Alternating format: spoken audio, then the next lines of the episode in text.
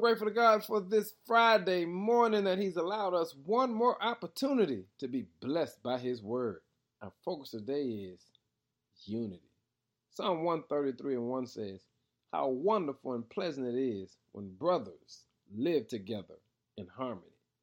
Family, we've got to be very honest with ourselves. The beauty of God is that He made us all different. We are all unique individuals.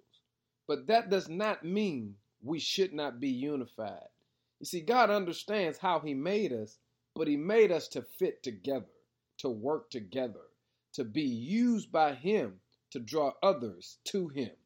And we can't do that if we don't learn how to operate in unity. As beautiful as God has made us, we've got to make sure that we not allow our differences to separate us. Now, understand this unity doesn't happen by accident, it's something we need to be intentional about creating.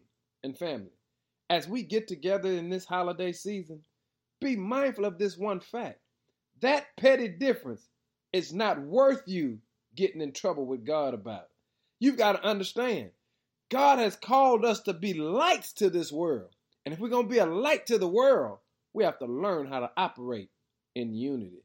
How wonderful and pleasant it is when brothers live together in harmony. Quit all that church fighting.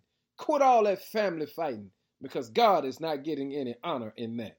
But today, let's operate in unity and tell somebody how good God is.